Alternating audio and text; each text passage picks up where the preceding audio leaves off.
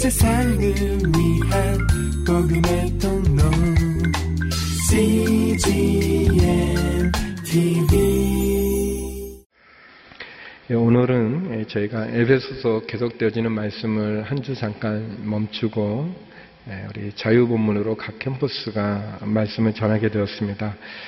저는 예전에 미국에 있을 때 여호수아서 말씀으로 1년 동안 말씀을 전했던 적이 있었는데 그때 마지막 결론 부분을 가지고 설교했던 내용을 어, 이 시간 여러분과 함께 나누기를 원합니다.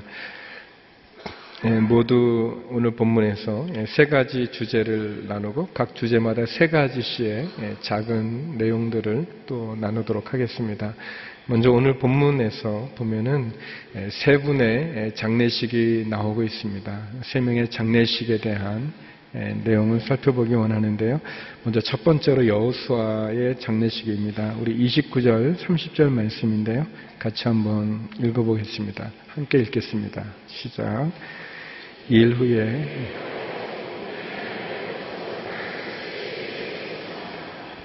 아, 그래.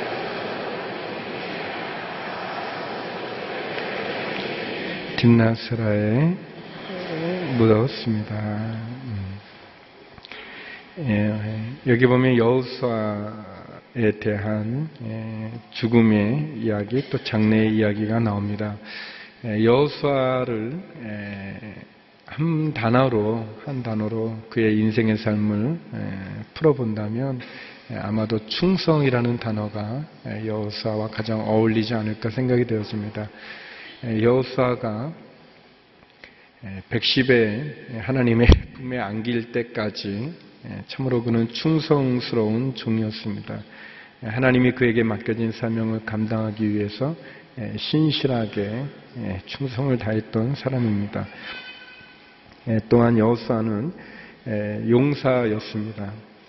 그는 젊은 나이 때부터 군대 장관으로 또 많은 전쟁에 앞서서 싸웠던 용맹스러운 장군이었고 또 그는 많은 전쟁을 두려워하지 않을 뿐만 아니라 하나님의 이름으로 적들을 향하여 돌진했던 그런 용맹스러운 그런 사람이었습니다. 그가 어, 가나안 땅을 점탕하고 돌아왔을 때 10명의 정탐꾼들이 두려움과 무서움에 그러한 보고를 할 때 갈렙과 함께 그는 용맹스럽게 하나님이 우리와 함께 하시면 그들은 우리의 밥이다라고 선포하며 나갔던 그런 용사였습니다. 또한 여호수아는 기도의 사람이기도 했습니다. 그는 여리고 전투를 앞두고 홀로 기도로 나갔다가 하나님의 군대 장관을 만나기도 했고 또 아이성 전투에서 패배했을 때 절망스러운 알 수 없는 그런 이유로 패배했을 때 그는 하루 종일 땅에 엎드려 하나님께 기도했습니다. 또 하나님의 음성을 듣고 하나님의 도움을 구했던 것을 보게 됩니다. 그리고 그는 그의 인생을 마치는 마지막 때 온 백성을 모아놓고 오늘 너의 선택할 하나님을 선택할 그런 결단을 촉구하는 결단의 사람이기도 했습니다. 나와 내 집은 여호와 하나님을 섬기겠다라고 말하며 이스라엘 백성들을 향해서 머뭇거리거나 주저하거나 또 우왕장하지 않고 온 마음과 온 심을 다해 하나님을 선택하라고 결단을 촉구했던 결단의 사람이기도 합니다. 하나님 앞에 충성스럽고 신실한 종이며 용맹스러운 용사이며 또 기도의 사람이며 그리고 결단의 사람인 여호사의 삶을 또 보게 됩니다. 더불어 어, 여호수아는 또한 대기만성의 사람이라고도 말할 수 있습니다. 그는 처음의 시작은 연약한 부족함에 시작되었지만 그러나 그의 나중은 귀하고 훌륭한 어, 업적과 또 삶의 족적을 남겼던 사람이고 또 여호수아에 대한 평가도 처음에는 연약한 단지 모세의 비서로 그려지고 있지만 그러나 그의 나중은 하나님의 종으로 불려주고 있습니다. 모세가 표현되어질 때마다 늘 여호와의 종 모세는 여호와의 종 모세라는 그런 수식어가 그의 모세 앞에 있었다면 여호사는 눈의 아들이라는 그러한 그냥 어떻게 보면 평범할 수 있는 그러한 호칭만 받게 됩니다. 그러나 그가 죽음은 앞두고 있었을 때 성경은 그를 향해 여호와의 종이라는 표현을 씁니다. 여호사 1장 1절은 이렇게 되어 있습니다. 같이 한번 읽어보죠. 여호사 1장 1절 말씀입니다. 시작.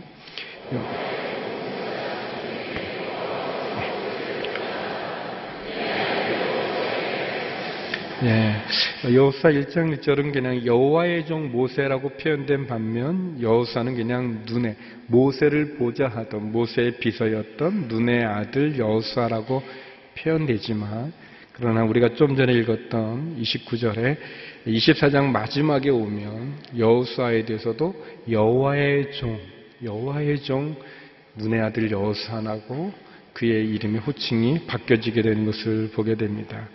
처음보다 나중이 더 낫고 처음보다 나중에 평가가 훌륭한 그런 귀한 삶을 산 그런 분이라고 말할 수 있습니다. 모세가 하나님의 부름을 받아 이스라엘을 출애굽시킨 1세대의 사람이라면 출애굽한 이스라엘 백성들을 약속의 땅으로 인도한 그래서 모세로부터 받은 리더십을 더 발전시킨 그리고 더 영광스럽게 하나님 앞에 인도했던 그런 지도자라고 말할 수 있습니다. 성도 여러분, 저와 여러분이 하나님 앞에 충성스러운 종이요, 신실한 종이요, 하나님의 믿음 앞에 쓴 용사며 기도의 사람이고 삶의 결단을 내려서 처음보다 나중에 더 훌륭한 인생의 삶을 살아가고 하나님이 주신 소명을 잘 감당하는 그러한 삶이 되기를 주의 이름으로 축원합니다. 두 번째는 요셉에 대한 장례가 나오고 있습니다. 32절 말씀인데요. 우리 32절 같이 한번 읽어볼까요? 32절입니다. 시작. 이스라엘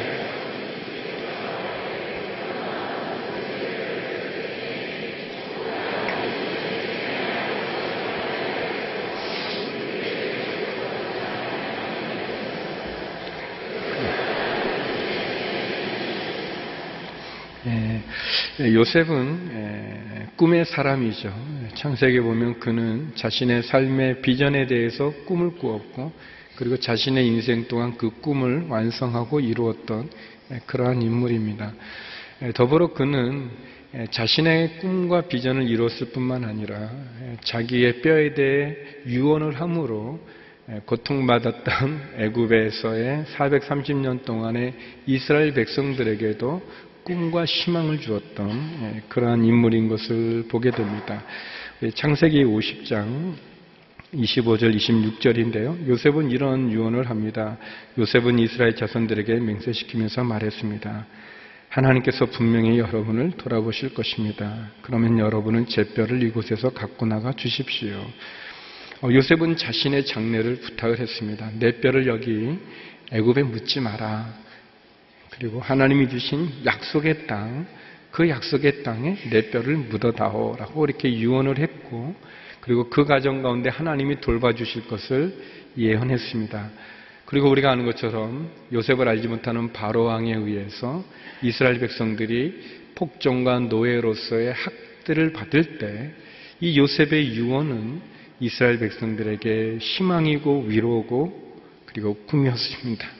아, 언젠가 우리가 이곳을 떠나 하나님이 주신 약속의 땅에 가게 될 날이 있을 것이다. 우리의 조상 요셉이 그렇게 유언하지 않았느냐 그랬죠. 그리고 실제로 모세는 출애굽할 때 이 요셉의 뼈를 가지고 나오게 됩니다. 출애굽기 13장 19절 말씀인데요. 같이 한번 읽어보겠습니다. 시작.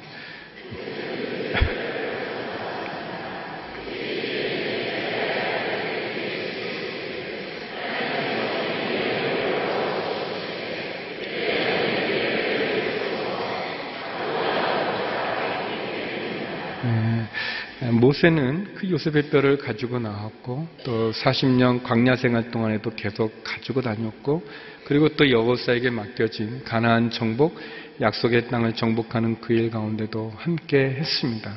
그리고 그 정복이 다 끝난 다음에 예, 그들은 세겜에서 이 요셉의 뼈를 예, 묻게 되는 거죠.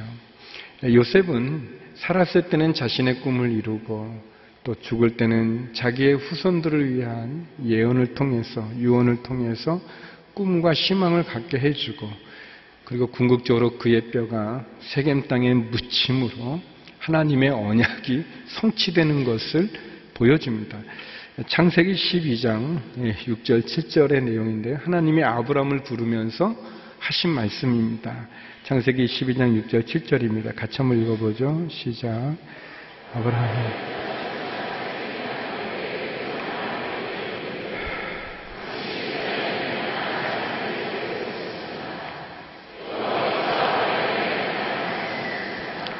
내 하나님 세상에 교회에 땅에 죽었다.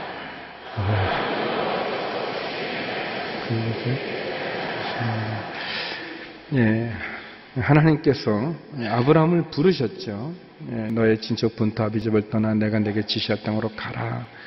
예, 그리고 아브라함이 길을 떠나서 그가 하나님의 부르심에 순종하여 길을 떠나 첫 번째 머문 곳이 세겜 땅이었습니다. 세겜의 큰 나무 아래 그 하나님께 예배를 드릴 때 하나님 얘기하시죠. 내가 이 땅과 너의 보이는 이 모든 땅을 너와 내 자손에게 주겠다라고 약속하셨습니다. 예, 아브라함을 불러서 이스라엘을 세우는 약속을 하셨는데 요셉의 뼈가 이 세겜 아브라함이 첫 재단을 쌓았던 그 세겜의 묻힘으로 하나님의 언약이 성취되는 것을 하나님의 약속이 이루어지는 것을 보여주고 있습니다. 예, 사랑하는 성도 여러분, 요셉의 삶과 같이 저와 여러분의 삶이 나에게 주신 하나님의 꿈과 비전을 이루어 성취하는 삶일 뿐만 아니라 나를 통해서 우리의 자녀와 우리의 자손들이 꿈과 비전을 가지고 더불어 나의 삶이 맞춰질 때는 하나님의 언약이 성취되어짐을 보여줄 수 있는 나의 삶의 마무리에는 하나님의 영광이 온전히 드러날 수 있는 그런 삶이 되기를 주의 이름으로 축원합니다. 예, 세 번째는 엘라살이라는 분의 장례가 나오고 있습니다. 33절 말씀인데요. 우리 33절 같이 한번 읽어보겠습니다. 시작.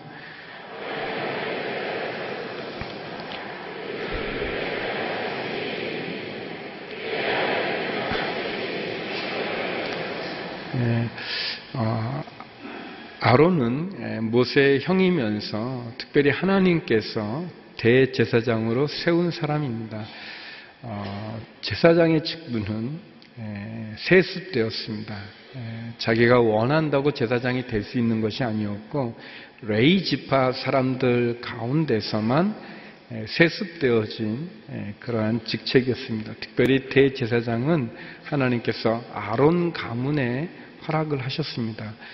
예, 아론이 예, 그의 큰아들은 나답입니다. 여러 아들이 있었는데 예, 나답과 아비우 둘째 아들이 이 제사장의 직분을 아버지를 대신해서 그 일을 감당했었습니다.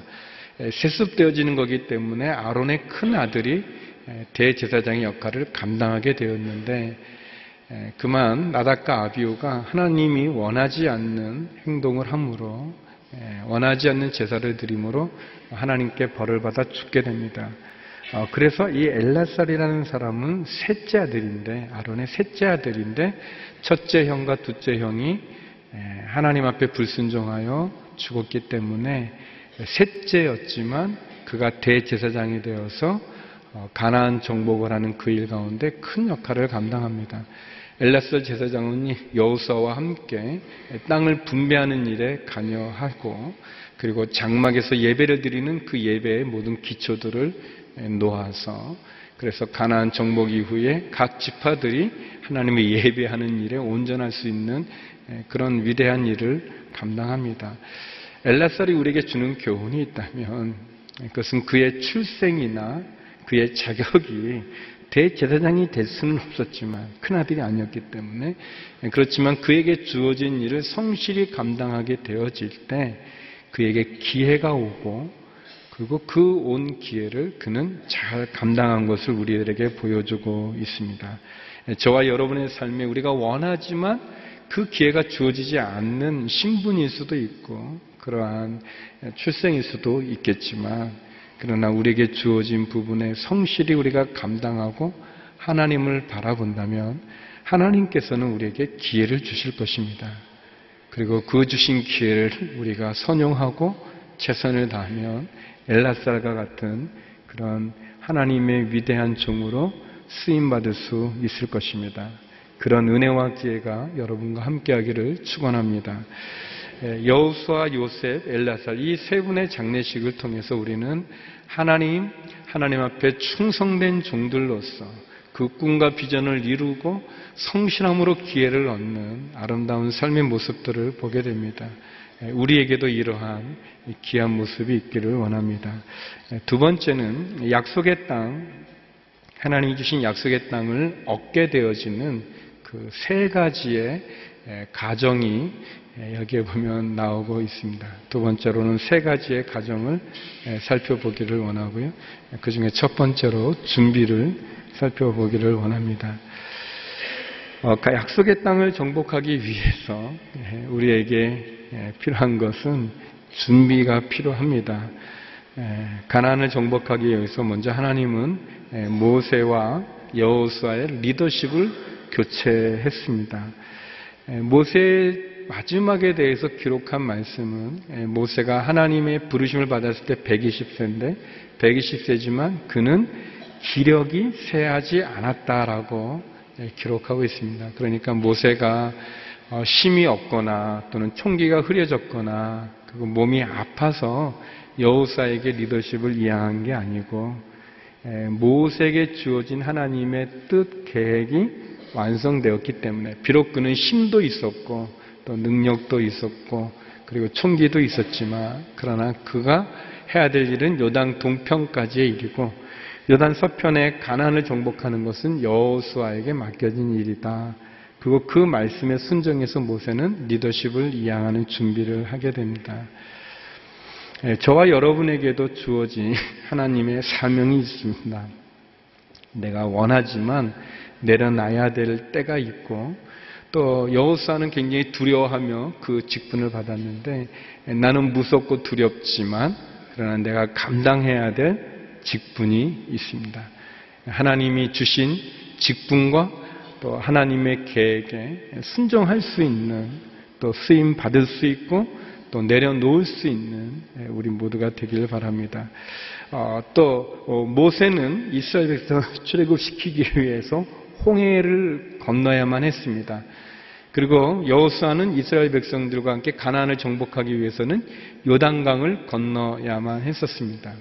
홍해와 요단강은 굉장히 어려운 난공 난처한 상황이지만 그러나 출애굽하기 위해 가나안을 정복하기 위해는 꼭 건너야 될 강과 바다였습니다.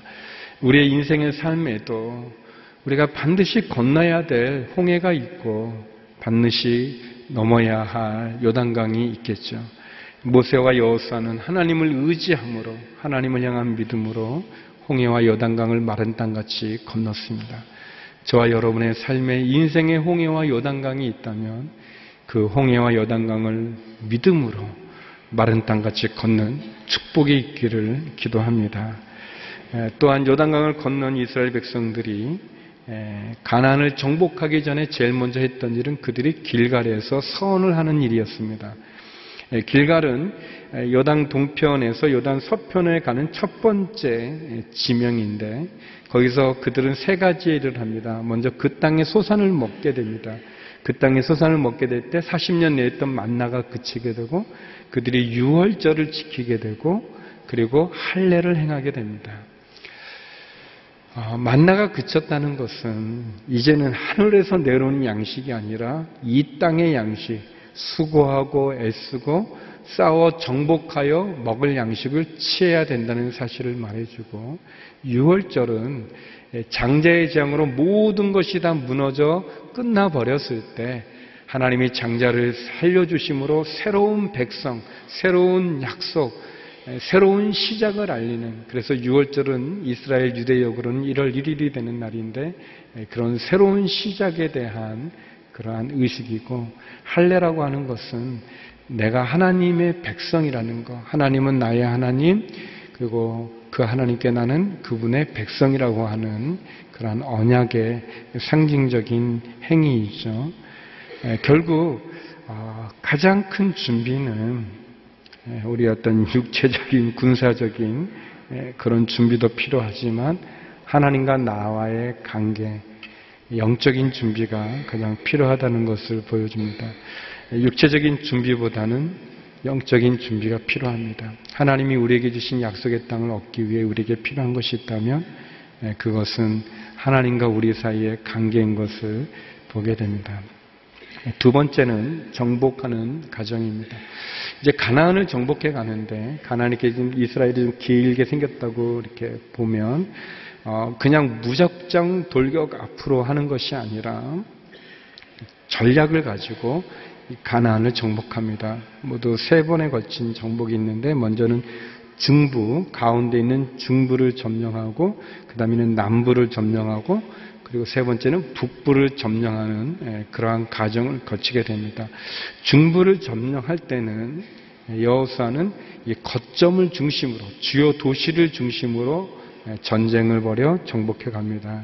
그래서 우리가 아는 여리고, 아이, 베델 예, 그런 중요한 거점이 되는 지역들을 중심으로 정복해서 중부를 점령하고 남부를 점령할 때는 예기치 않은 사건이 생깁니다. 기본 사람들이 언약을 맺는데 거짓말로 언약을 맺게 되죠. 근데 그게 거짓말인지는 모르고 하나님의 이름으로 그 언약을 맺게 되는데 그냥 그 거짓으로 속여진 언약에 의해서 전쟁에 시말리게 되는데 그러나 하나님의 이름으로 맺은 언약이기 때문에 그들이 남부 전쟁에 참가하게 되는데 그 참가하는 과정 가운데 그들은 하나님의 인도하심과 하나님의 기적을 경험하게 됩니다. 어려운 전쟁이었지만 기동과 아엘론의 해와 달이 멈추는 기적을 체험하게 되죠. 반면에 이제 북부 전쟁을 할 때는 이 중부와 남부가 멸망하는 것을 본 북부는 위협을 느껴서 연합군을 만듭니다. 가나안 연합군을 만들어서 갈릴리 바다 위쪽에 있는 메론 물가라는 곳에 그들의 연합군이 형성해서 포진하고 있을 때 어, 북부는 이스라엘 온 군대가 함께 가서 싸우는 것이 아니라 기동 타격대라고 할까요? 소수의 사람들을 뽑아서 소수의 사람들이 북부의 전쟁을 치르게 됩니다. 사람은 훨씬 더 많았어요. 바다의 모래 같고 또 말가 전차는 대단히 많았지만 그러나 북부 연합군과 이 소수의 기동 타격대의 여호수아의 군대가 기습을 해서 승리를 얻게 되어지는 어, 그래서 전쟁이 사람의 수나 또는 전차나 말에 있지 않고 여호와 하나님의 손에 있다는 사실을 보여줍니다. 우리도 동일하게 많은 전쟁과 많은 일을 치러야 될 때가 있을 때 우리 가나안 정복이 우리에게 주는 교훈은 전략이 필요하다는 것. 어떨 때는 거점을 중심으로 전쟁하고 또 어떨 때는 소수의 인원이 가서 전쟁을 하고 또 어떨 때는 예기치 않았지만 그러나 하나님의 이름을 지키기 위해서 전쟁을 치르고 그 가운데 하나님의 인도하심과 기적을 경험하는 그러한 내용입니다. 저와 여러분이 사람을 두려워하지 않고 하나님을 의지하며 그리고 무작정 가는 것이 아니라 전략과 전술을 가지고 우선순위를 세우며 하루하루 주어진 일 속에서 최선을 다해 싸워갈 때 하나님의 인도하심과 기적을 경험하여 승리하는 그런 은혜가 있기를 주의 이름으로 축원합니다. 또한 이 가정 가운데 세 번째는 분배 내용이 있습니다. 땅을 분배하게 되는데 땅 분배는 세 가지 가정이 있습니다. 먼저는 이스라엘이 요단강으로 이 남부 동서가 갈라지게 됩니다. 요단강은 북쪽에 있는 갈릴리와 남쪽에 있는 사해 바다가 있는데 이 두 바다를 연결하는 겁니다. 북에서 남으로 흐르게 되는데 이 요단강에 의해서 이스라엘이 동서로 나눠지게 되는 그래서 요단강 동편 땅이 있고 또 요단강 서편 땅이 있고 그리고 도피성이라고 하는 레이 지파가 살아야 되는 성읍이 있었습니다. 이 세 땅을 분배하는 과정을 보면 요단 동편은 이미 모세 때 얻은 땅입니다. 그러니까 여호수아가 싸워서 얻은 땅이 아니라 요단 동편은 이미 예, 모세 때 정복해서 이미 얻은 땅이고 요단 서편은 여호수아와 이스라엘 백성들이 싸워서 가난의 일곱 족속을 쫓아내서 싸워서 얻어야 되는 그런 땅입니다. 그리고 도피성은 요단 동편과 요단 서편에 내가 이미 얻은 땅이든 싸워서 정복하여 얻은 땅이든 내가 얻은 땅 가운데 하나님께 구별하여 내어 드려야 될 그러한 땅입니다. 저와 여러분의 삶 가운데도 분명히 우리가 수고하고 노력해서 얻은 땅이 아닌 이미 그냥 얻은 땅이 있어요. 모든 사람들은 다 부모님과 하나님으로부터 생명을 받지 않습니까? 우리 가운데 누가 생명을 돈을 주고 산 사람이 있겠습니까? 부모님에 의해서 우리가 얻은 거죠. 하나님에 의해서 얻어진 거죠. 내가 수고하지 않고 얻은 땅과 같이 그런 부분이 있고 그러나 우리가 하루의 양식을 위해서 열심히 일해야 되지 않습니까? 우리가 노력해야 될 부분이 있어요. 내가 괜히 얻은 것도 있지만 내가 수고하고 애써야 되는 부분도 있습니다. 더불어서 우리가 이미 얻은 것은 또 내가 수고하여 얻은 것은 하나님 앞에 드려야 될 땅이 있습니다. 많이 받은 지파는 많은 성읍을 내놔야 되고 적게 받은 성읍은 적게 받은 지파는 적은 수의 도피성을 내놓아야 됐습니다. 그러나 적게 받았던 많이 받았던 많이 받은 사람은 많이 적게 받은 사람은 적게 누구도 예외 없이 하나님 앞에 구별하여 레이 성읍을 내어 드려야 됐었습니다. 우리의 삶 가운데도 우리가 많이 받은 자가 있다면 많이 드리고 적게 받은 사람도 있다면 적은 부분이지만 드려야 될 것입니다. 우리의 삶에 적게 받은 자는 적은 대로, 많이 받은 자는 많이 받은 대로 하나님께 구별하여 드리는 우리의 믿음이 우리의 축복의 통로가 되는 것을 여호수아서는 우리에게 보여주고 있습니다. 약속의 땅을 얻기 위해서 준비의 과정이 있었고 정복의 과정이 있었고 그리고 분배의 과정이 있습니다. 이 모든 것들 속에서 우리의 삶도 그렇게 하나님 앞에 온전해질 수 있기를 원합니다. 마지막으로 이 본문과 여호수아서는 우리들에게 세 가지의 교훈을 주고 있습니다. 세 가지의 교훈인데요. 먼저 첫 번째 교훈은 우리에게는 약속으로 받은 땅이 있다는 것입니다. 저와 여러분, 우리 모두에게는 하나님이 주신 약속의 땅이 있습니다.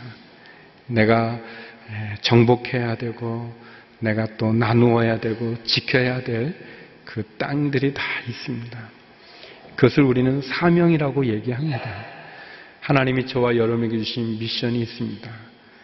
하나님이 저와 여러분에게 준 사명이 있습니다. 제가 목이 좀 불편해서 조용조용 얘기하니까 너무 졸리시죠? 그래서 제가 1, 2부 때는 안 했던 잠깨라는 얘기를 하나 해드릴게요. 제가 중국에 선교사로 갔었을 때 농장을 했었어요.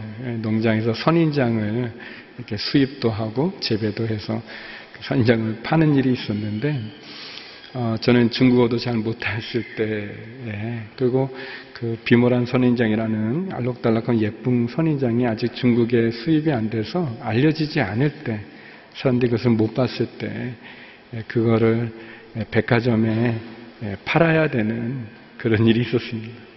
제가 우리 직원하고 같이 샘플을 가지고 그 백화점에 갔는데 그 층마다 그 격리라고 하는 그 이렇게 지배인 같은 분이죠. 관리하는 분이 있는데 저희는 잘 만나주지도 않아요. 이름도 없고 알지도 못하고 우리 이제 통역하는 직원이 굉장히 안 된다고 이게 이런 큰 백화점이 이거 뭐 하겠냐고 그랬는데 저한테는 미션이 있었어요. 사명이 있으니까 팔아야 되는 사명이 있었어요. 아무튼 뭐 잘 만나주지 않지만 앞에서 기다리고 만나서 얘기하면 어, 이게 굉장히 저를 한 그 이렇게 바이오로 대접하는 게 아니라 완전히 그냥 무시하고 뭐 저희하고 얘기하면서 손톱도 깎고 뭐 팩스도 보내고 심지어 막 발까지 올리고 아주 어려웠어요. 그러나 그리고 뭐 이제 가라 그러고 오고 뭐 연락도 또 찾아가고 근데 이제 그 우리 직원이 이제 아이 그 제가 부사장을 했었는데 아이 그 박 소장님 그 부사장님 안 됩니다. 그런데 제가 그랬어요. 이건 우리 사명이다. 우린 저길 뚫어야 된다. 그래서 제 기억에 한 11번인가 찾아갔었어요. 계속 찾아가고 설명하고 뭐 아무튼 그분은 손톱을 왜 이렇게 매번 깎는지 아무튼 기분 나쁘면 손톱 깎고 뭐 그런 일을 당했지만 그래도 계속 했는데 예, 나중에 또 나중에 하나님의 도움으로 그 백화점에 저희가 납품을 하게 됐어요. 그때 예, 그 백화점 매대에 이제 저희 사인장을 놓게 될 때 감동이 있었어요. 예, 저와 그 함께 통역했던 그 직원에게는 아, 제가 배운 것은 하나님이 우리에게 주신 사명이 있는데 근데 그 사명을 이루기가 어렵죠. 힘이 들고 예, 어떨 때는 다 그냥 팽개치고 싶고 어떨 때는 도망가고 싶은 때가 있습니다.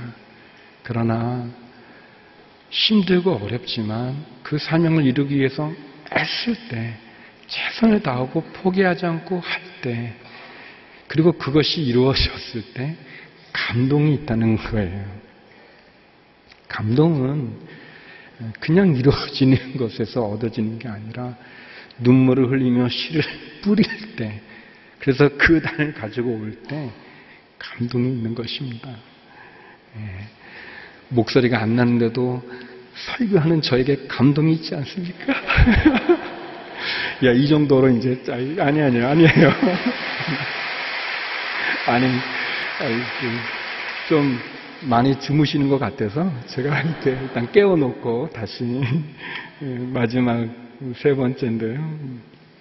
세 가지 교훈을 받을 수 있는데 첫 번째는 약속으로 받은 땅이 있다는 거예요. 저는 약속으로 받은 땅이 있다라는 이 말이 가슴을 뛰게 하지 않습니까, 여러분?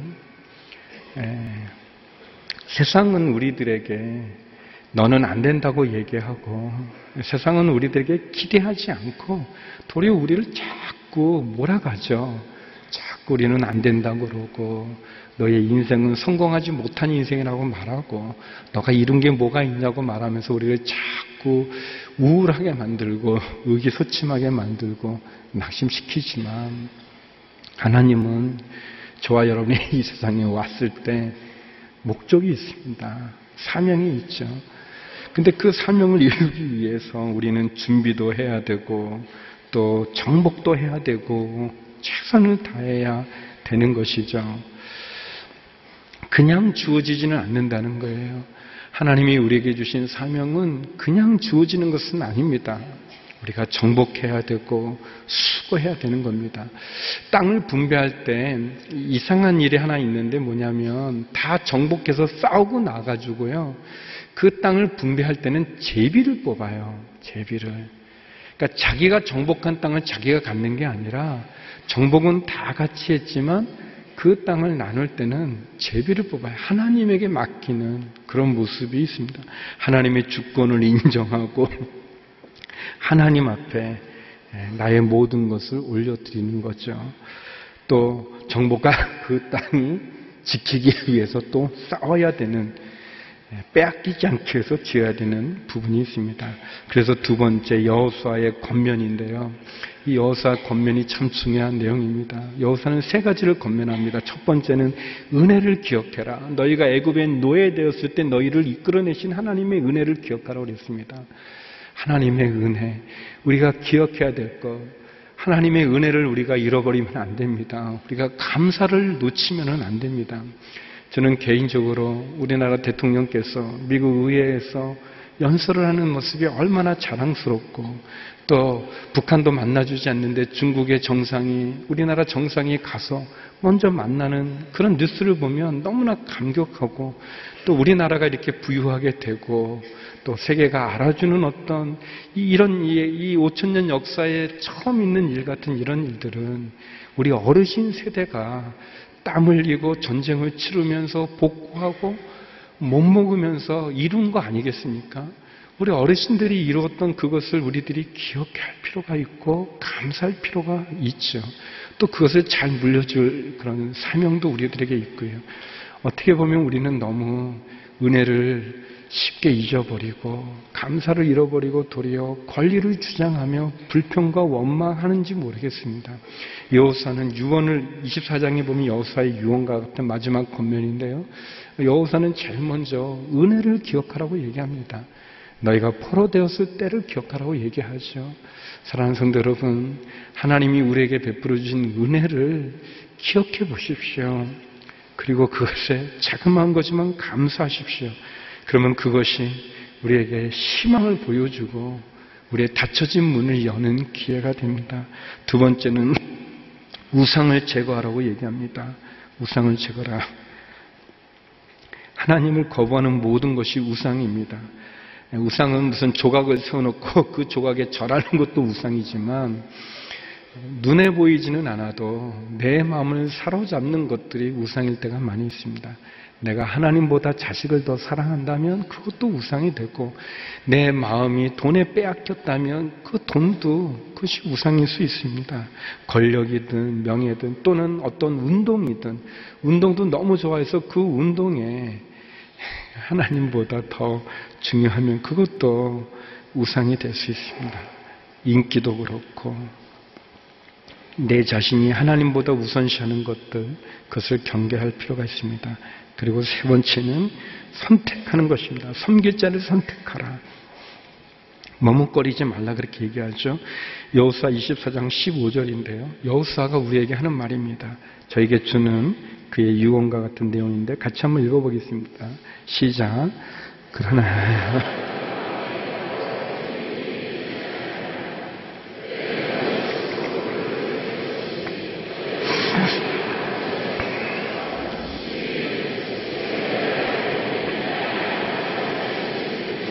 선택하라. 예, 나와 내 집은 여호와를 섬길 것이다. 예, 나와 내 집은 여호와를 섬길 것이다. 예, 누구를 섬길 것인지 선택하라 그랬습니다. 사랑하는 성도 여러분, 우물쭈물하거나 우왕좌왕하거나 머뭇머뭇거리는 것은 우리에게 도움이 되지 않습니다. 여호사는 분명히 우리에게 섬길 자를 선택하라고 결단을 촉구합니다. 저와 여러분이 언제까지 세상과 하나님을 버타여 섬기겠습니까? 우리가 언제까지 하나님의 말씀에 어떤 것은 따르고 어떤 것은 안 섬기고 그런 이중적인 태도를 갖겠습니까? 우리는 결단하고 선택해야 될 것입니다. 그래서 여호수아서의 세 번째 결론은 무엇이냐면 마지막이 있다는 것입니다. 끝이 있다는 것이죠. 여호수아 1장 1절은 리더십의 이양으로부터 시작하지만 여호수아 24장 마지막은 세 분의 장례로 마치잖아요. 끝이 있다는 것을 보여줍니다. 여호수아와 요셉과 엘라살의 죽음, 그 장례의 모습이죠. 어, 제가 지지난주에 이제 목감기가 걸려가지고 목이 많이 잠긴 상태에서 계속 주일 설교하고 그리고 또 장례 예배하고 그리고 비행기 타고 뉴욕에 갔더니 목이 완전히 잠겼어요. 지금 그래도 좋아진 건데, 근데 이제 미주의 열세계 이제 우리 담당 목사님들과 오랜만에 만나서 너무 좋고 또 이제 교제하고 회의를 하기 전에 찬양을 했습니다. 예배를 드렸어요. 어, 근데 이제 그 예배를 드리는데 너무 좋았어요. 너무 좋았는데 제가 이 목이 잠기에서 소리가 안 나는 거예요. 그래서 이제 찬양을 할 수 없었고 그냥 눈을 감고 속으로 기도를 하는데 그렇게 눈물이 나는 거예요. 아, 이 목이 이렇게 소리가 안 나니까 내가 소리 내서 하나님 예배도 못 하는구나. 아, 또 이제 저는 이제 설교하는 걸 좋아합니다. 이, 이, 뭐 듣는 여러분은 어떨지 모르지만 하는 저는 굉장히 좋아합니다. 근데 이제 목이 아프면 아, 이거 설교도 못하는구나 그런 생각하니까 아, 그 전에 있었던 그 제 목을 막 이렇게 조심하지 못하고 막 썼던 그런 것도 생각나면서 이 얼마나 큰 은혜였는데 그런 생각이 들었습니다. 사랑하는 성도 여러분, 우리는 끝이 있지 않겠습니까?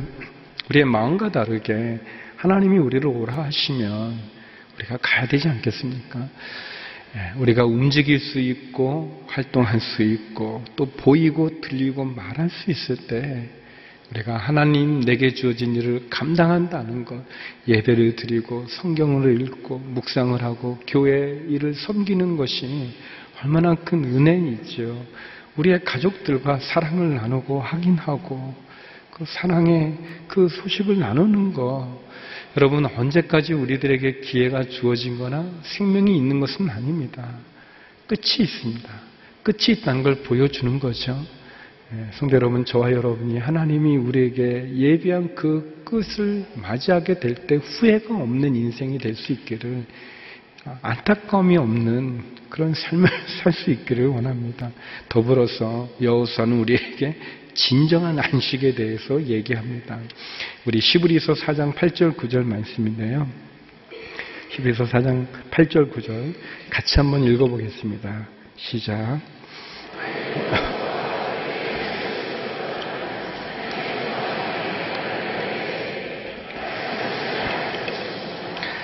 그러므로 하나님의 백성에게는 안식이 남아 있습니다.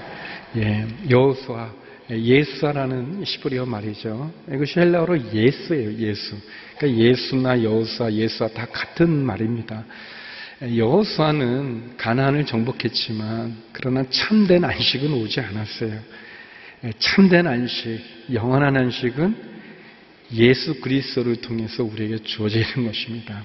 이 땅에 가나안 약속의 땅을 얻기 위해서 여호사를 통해서 가나안이 주어졌다면 우리의 영원한 안식을 위해서는 예수 그리스도를 통해서 하늘나라의 영원한 안식으로 본향으로 돌아가게 되어지는 거죠. 여호사는 우리들에게 그것을 말해줍니다.